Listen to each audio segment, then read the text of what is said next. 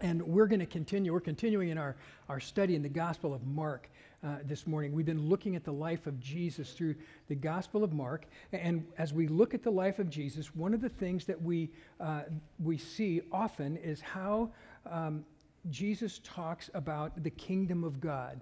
Uh, in, in the book of Matthew, he refers to it often because he's writing to a primarily Jewish audience. He'll talk about the kingdom of heaven, but they're really referring to the same thing, the, the kingdom of God. And, and one of the things that Jesus is saying is that he came in to usher in this new kingdom.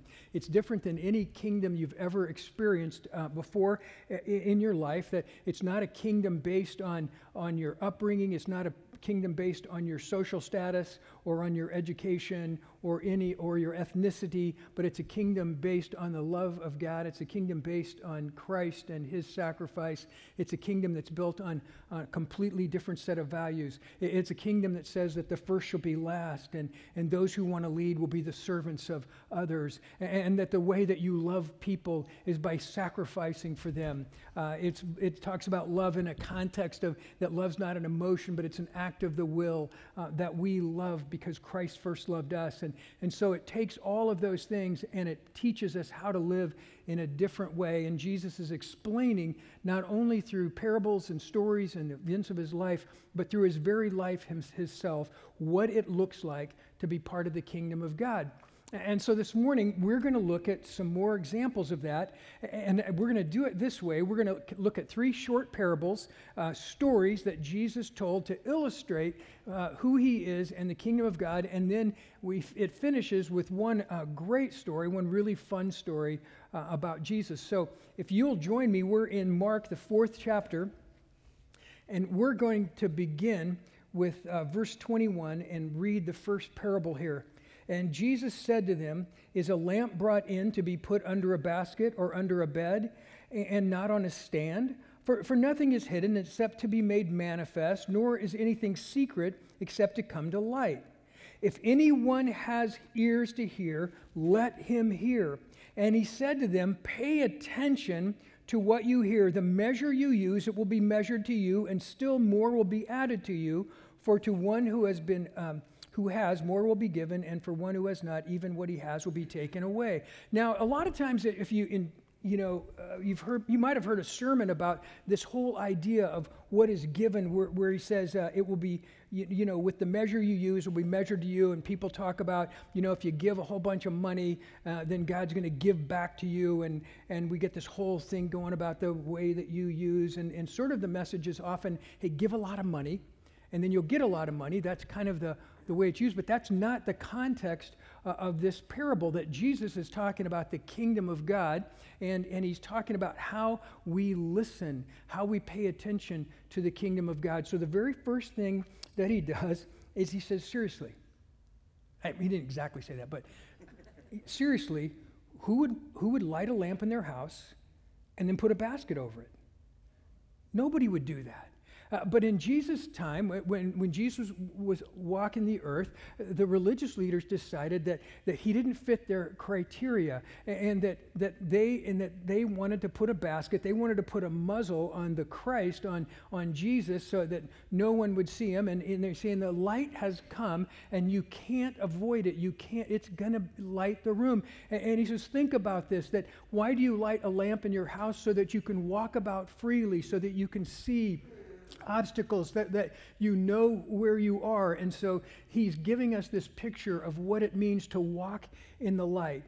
And it's a familiar picture in, in the scripture. If you go to Genesis, the very first chapter, it says that the earth was without form and void, and darkness was upon the face of the deep. And then God said, Let there be light, and there and light there was. And God separated the light from darkness, and God saw uh, that the light was good. And so God created the, the light that he's talking about. God created the light, and he separated the darkness from the light. He gave us night and day. And then at the end of the Bible, in Revelation, it talks about this that Christ promises us that when life on this earth is through, there'll be no night there, and they will need no, no candle, neither light of the sun, for the Lord gives them light, that the very presence of God will provide all the light that we need to see. They'll need, will not need candles anymore, will not need the sun anymore, for the Lord God gives us the light, and they shall reign forever and ever. Amen. And that they, in Revelation, is referring to us, that we're part of God's plan. We're part of God's plan now, and we're part of God's plan uh, in the end. Now, if we go back to Exodus, the second book in the Old Testament, it says that, that as the Israelites wandered through the wilderness of Sinai, God gave them a pillar of fire to lead them by night and a pillar of cloud uh, to light the way to lead them by day. And then uh, later, Isaiah, 700 years before the birth of Christ, he said this The people who walked in darkness have seen a great light. Those who have lived in a land of deep darkness, and on them the light has shined. And so, 700 years before Jesus, the prophet Isaiah is talking about this light. And then, one of my favorite pictures uh, comes from the Gospel of John, and it says this speaking of Jesus, it says, In him was light, and that light shines in the darkness, and the darkness of the world can never put it out. So we have this picture from the beginning of the Bible to the end of the Bible that God is the creator of light, and Jesus is that light for mankind. Jesus is the light of the world and the darkness, no matter how dark it seems, no matter how dangerous it seems, the, that the darkness can never extinguish the light, who is Christ. And he wants us to have that picture, that he wants to build that picture for us of who Jesus really is. Well, then he. Uh, he says in this little passage again, he who is with has ears hear, and then he says, pay attention to what you hear. That if you're really listening, you'll get more. If you're not listening, you'll get less. That's what that measure is talking about. That if we're really paying attention, if we're really listening to who God is, if we're really paying attention to what Jesus is telling us, we'll get more. We'll understand more. There'll be more information. And as I was reading this this week, I was reminded of this time that I was in Colorado and I was at a conference, and, and uh, a buddy and I decided that we would learn to fly fish. Seriously, you guys know me. I know you're slightly shocked, but we decided to learn to fly fish. And so, uh, this place that we were at, they were offering free fly fishing lessons. I can't, that's hard to say three times fast fly fishing lessons. They were providing those for free. And so we signed up for it, and they gave us the vest with all the fly fishing stuff, right?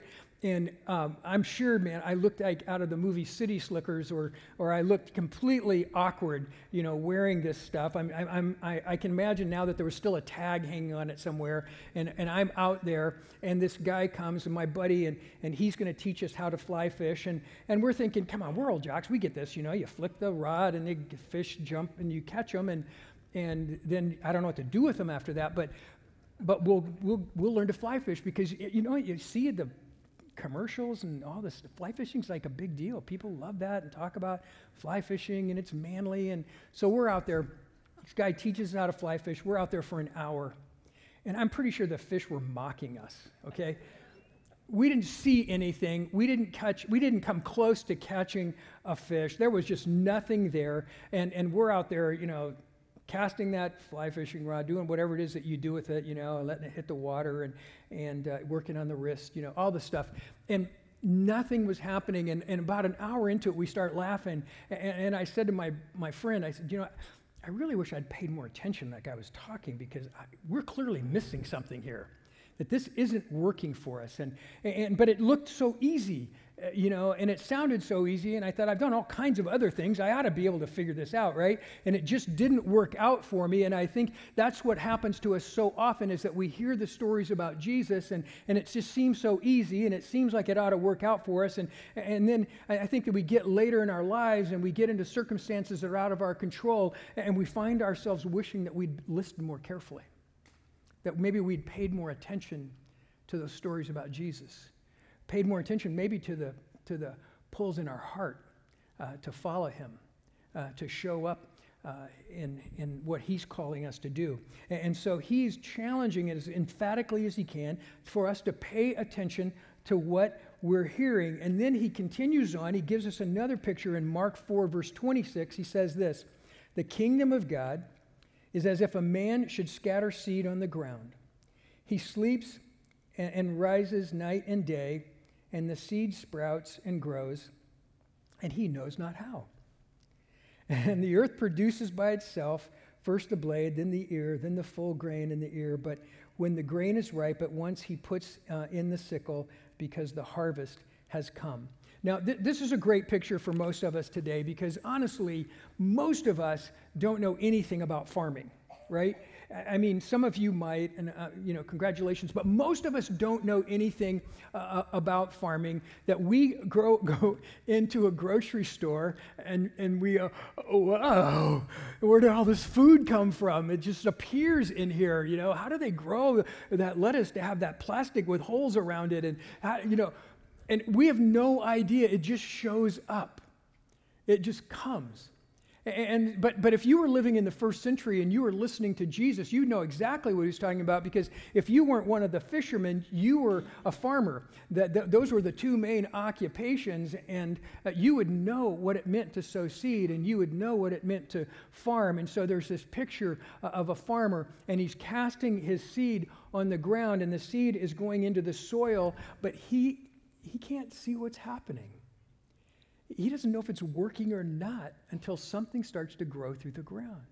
And Jesus is talking about the kingdom that he says so often in the kingdom that, that the seed is sown, the gospel is sown in your life, but you don't always see it right away. You, you don't always know what's happening, but God is at work transforming us from the inside out, that God is doing something on the inside of us, and we learn to trust him that at some point that is going to grow into a, something that's fruitful, something that's important, something that gives life in our lives that God can use, and that's always happening, but we're not always going to see it right away.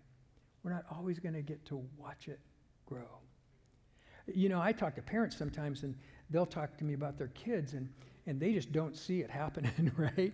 They don't see their kids maturing. They don't see their kids starting to love Christ. They don't see their kids doing, and, and I always tell them, but you know, but we're, we're planting those seeds and God is going to be faithful. Uh, and we don't always see those things growing in their lives, but God is at work. He's always at work in their lives and He's always at work in our lives. And so Jesus gives us this picture uh, of first the lamp that's going to shine uh, that's going to shine light into the world, and then God is going to build his kingdom one seed at a time and watch it grow so that he can use us. And then he gives us a third picture, and this comes in Mark 4, starting at verse 30.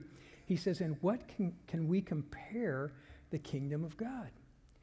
Uh, or what parable can we use for it? Is it like a grain of mustard seed, which, when sown on the ground, is the smallest of all the seeds on the earth, and yet when it is sown, it grows up and becomes larger than all the garden plants and puts out branches so that the birds of the air can make nests in its shade? With many such parables, he spoke the word to them, and as they were able to hear, as they were able to hear it, he did not speak to them without parables, but privately to his own disciples, he explained everything. And so we have this third picture that Jesus gives us. And it's this mustard seed. I have a picture uh, for you of a mustard seed. Now, this isn't a scientific uh, study. This is Jewish tradition that they always considered the mustard seed the tiniest of all of the seeds that go into the earth. And so this gives you a little perspective. This person's hand how tiny the seeds are. And so Jesus is using something that's very familiar to all of them and that most people would think are really insignificant, that these are little tiny seeds. But what Jesus says is that when those seeds are sown, as insignificant um, as they are, they grow into a great plant. And, and, when the religious leaders, the Pharisees and the scribes and the priests, when they looked at Jesus, they saw somebody who was really insignificant. He was a carpenter. He didn't have the education they did. He didn't have the social status that they did. He didn't have all the things that they did. And, and so they, they didn't want to listen to him. They, they didn't want to believe in him because he didn't meet their criteria that he was the smallest of seeds. But he looks at us and he says, Even when you feel that way, remember what I do when that seed is planted. And so I have a picture of the mustard tree and they can grow to nine feet tall. And, and some people call them shrubs, and some people call them trees. But the truth is that they get really big and, and, and uh, uh, and really dense foliage and lots of birds. Birds love them to build their nests, to stay there, that they create shade and all of these things, and they grow into this great plant from a very, very tiny seed. And God says, Look what I do. I'm going to take the tiniest seed and I'm going to grow something that's great. I'm going to grow something that's big. I'm going to grow something that's big enough for everybody to get under for everybody to live under, everybody to rest in its shade, for everyone to have their nest. All of those pictures that we have uh, of this mustard seed, Jesus says, from that tiny seed, look what I'm going to grow. My kingdom is going to grow one seed at a time to something great, something that will change the whole world, something that creates a place for everyone who will come. And that's the picture that he wants us to have. So he's given us this picture of the lamp. And then to that, then he's added this whole idea of sowing seed and, and not always seeing what's growing, but knowing that God is at work. And then he says that tiny, tiny seed will grow into something great. And I mentioned this morning we were having communion, the idea that, that around the world while we're sharing in communion, there are followers of Jesus everywhere, in every part of the world, who are doing the same thing, who are sharing the Lord's Supper, who are experiencing that, that, that those little seeds insignificant, as insignificant as they may seem, are growing into great trees. And the kingdom of God is growing into a great place for everyone who will come, everyone who will experience it. So we have these three pictures that Jesus painted for us, these three parables. And then he closes with this great story about a storm. So let, let's look at, at Luke 4, starting at verse um, 45 and it says this On that day, when evening had come, he said to them, Let us go across to the other side. And leaving the crowd, they took him with them in the boat, just as he was. And the other boats were with him. And a great windstorm arose, and the waves were breaking into the boat, so that the boat was already filling. But he was in the stern, asleep on the cushion, and they woke him and said to him, Teacher, do you not care that we're perishing? And he awoke and he, and he rebuked the wind and said to the sea, Peace be still. And the wind ceased and there was a great calm. And he said to them, Why are you so afraid? Have you still no faith? And they were filled with great fear. And they said to one another, Who is then? Who then is this that even the wind and the sea obey him? Now, Jesus had had a busy day.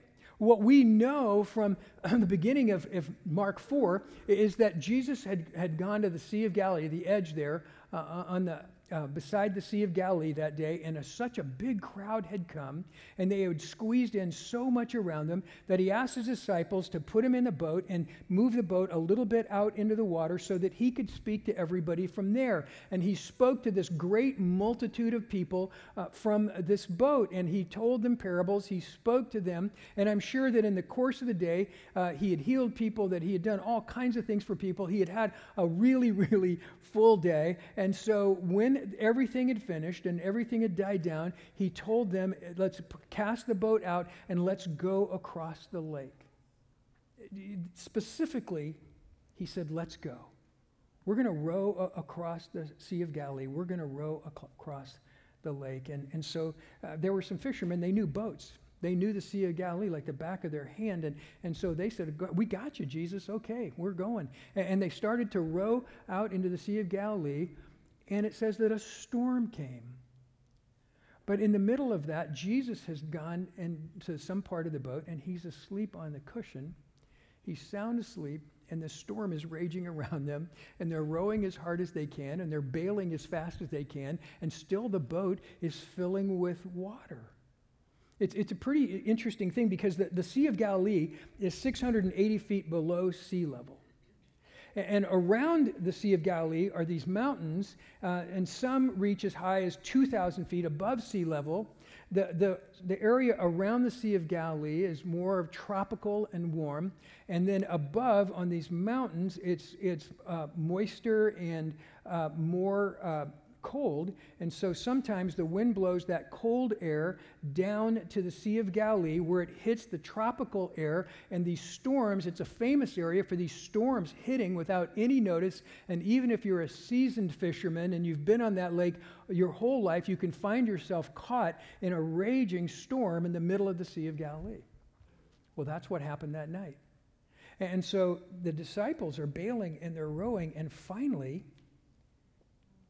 they do what we all do, right? They go to Jesus and they say, Don't you even care? Don't you even care that we're in a storm? I, I know you guys have never said that, but I might have once. Don't you even care that we're in a storm? You told us to get in the boat. You told us to go to the other side. You did. You started this whole thing, and now we're in a storm and you're sleeping. Don't you care what's going on in my life? Don't you care about the, the struggle that I'm in? Don't you care about how frightening this, are, this is and how horrible this is? And, and Jesus, don't you care that we might perish here in this boat? And Jesus did what moms everywhere have done at some point in their lives. Jesus went to the stern of the boat and he said, Stop that right now. right? Kind of. He, he, he, he says he rebuked the wind and then he told the waves, Peace, be still. And, and the water turned to glass. Everything stopped, everything was calm. The storm was calm. It, it was, it was a miracle. And it's, it's, Jesus has this interesting little dialogue with his disciples at this moment because he says to them, Oh man, you guys have so little faith. Don't, don't you believe? You, have been, you've been listening to what I've been saying. You've been experiencing what I've been doing. And it was kind of like the guy in the commercial. I think he used to be with Verizon, now he's with Sprint. And he says, Do you hear me now? Can you hear me now? Jesus saying, I've been telling you all this stuff. Have you been listening? Can you hear me now? Because I, have just, I've just shown you that not only uh, do I have a, the, king, the kingdom of God that is coming, but I tell you that I have the power to do it, that I'm the one who created the winds and the waves. I'm the one who, who spoke them into being. I'm the one who was there from the very beginning. And if I want them to calm down, they'll calm down. What are you guys worried about? What are you afraid of? Haven't you been with me this whole time? And, and, you know, uh, what I love about this is you can't make this stuff up. That, that in spite of all the things that they had seen and all the things that they had experienced with Jesus, when they were in this crisis, they were focused on bailing as fast as they could and rowing as hard as they could. And they thought Jesus had abandoned them. They thought Jesus didn't care. And, and they go to him and say, Don't you even care what's going on in our lives? And I think sometimes we're so busy bailing the water out of a boat in our life, and we're so busy rowing that we forget how much Jesus cares, that we forget how important we are to Him, and we forget even that He's in the boat with us. And Jesus got up and He rebuked the wind and the waves, and He calmed the storm. There's another part of this story I love because right after, you know, the, the disciples are afraid. And they uh, are they're afraid of drowning, right? They're afraid of perishing in the sea there. And then after Jesus calms the storm, if you look at the story, they're afraid again. It says that when, when they then and they were filled with great fear and said to one another, Who then is this that even the wind and the sea obey him? The contrast is this that the disciples went from a place of bailing as hard as they could and rowing as hard as they could and failing and being afraid of perishing to coming face to face with the God of the universe who created everything. And they experienced a whole different kind of fear. That, that when you are suddenly aware that you're in the presence of a holy God, when you're suddenly aware that you're in the presence of the God who created everything, it creates a, a, little awe in you. It creates a little holy fear in you that, that this is this look at who he is that, that I've taken him for granted, that I just got up and rebuked him. I just got up and told him, Don't you care? I was talking back to the God of the universe. And that's what happened to them. They were suddenly afraid because they realized who they were in the boat with. Now, I'd like you to consider this this morning because we know that Jesus came to bring the kingdom of God. We know that Jesus is the light of the world.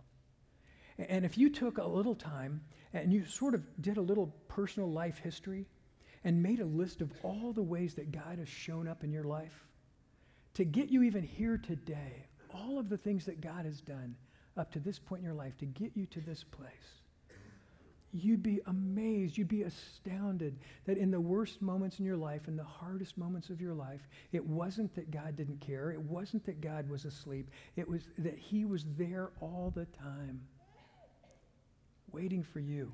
Maybe waiting for you to stop rowing and ask Him for help, to trust Him, to put your faith in Him that that's what he's looking for. That's where the kingdom of God comes in. It's his kingdom, not ours. It's about him and not about us. Here's something else that I would like you to consider this morning.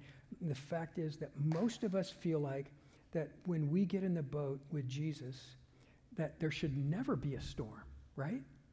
That we get in the boat and Jesus in the boat, then that should be the storm eliminator right? That there should never be anything that goes wrong in our lives, for goodness sakes, because we have Jesus. And here's what Jesus said He says, When you have storms, that storms were inevitable in our lives.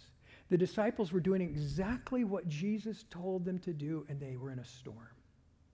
That the one thing that he guarantees us is that there will be storms in our lives, but what he says is, I'll be in the boat with you. Will you trust me?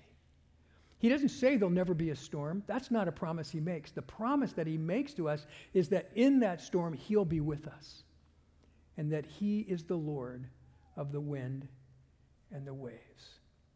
It's a promise that we have from him, it's a guarantee that we have from Christ that he will be with us regardless. So there'll be another storm for Jesus' disciples. There'll another storm that's going to come. There'll be accusations and there'll be betrayal. And there'll be all, and there'll be a crucifixion and there'll be a resurrection. And Jesus will say, Are you still afraid? Are you still afraid? Have you not heard me yet? Are you not listening yet?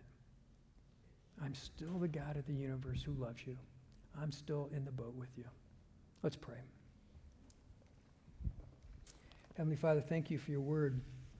Thank you for the truth of your word. And Lord, for the pictures that you give us and the reminders that you give us that, that Lord, storms are coming, but you are faithful, that you are in the middle of those storms with us. And we give you thanks and we give you praise for that this morning. And Lord, help our perspective that, Lord, when we find ourselves in the storm, that we don't ask you, Lord, do you care? But we thank you, Lord, that you're there that you're there in the boat with us.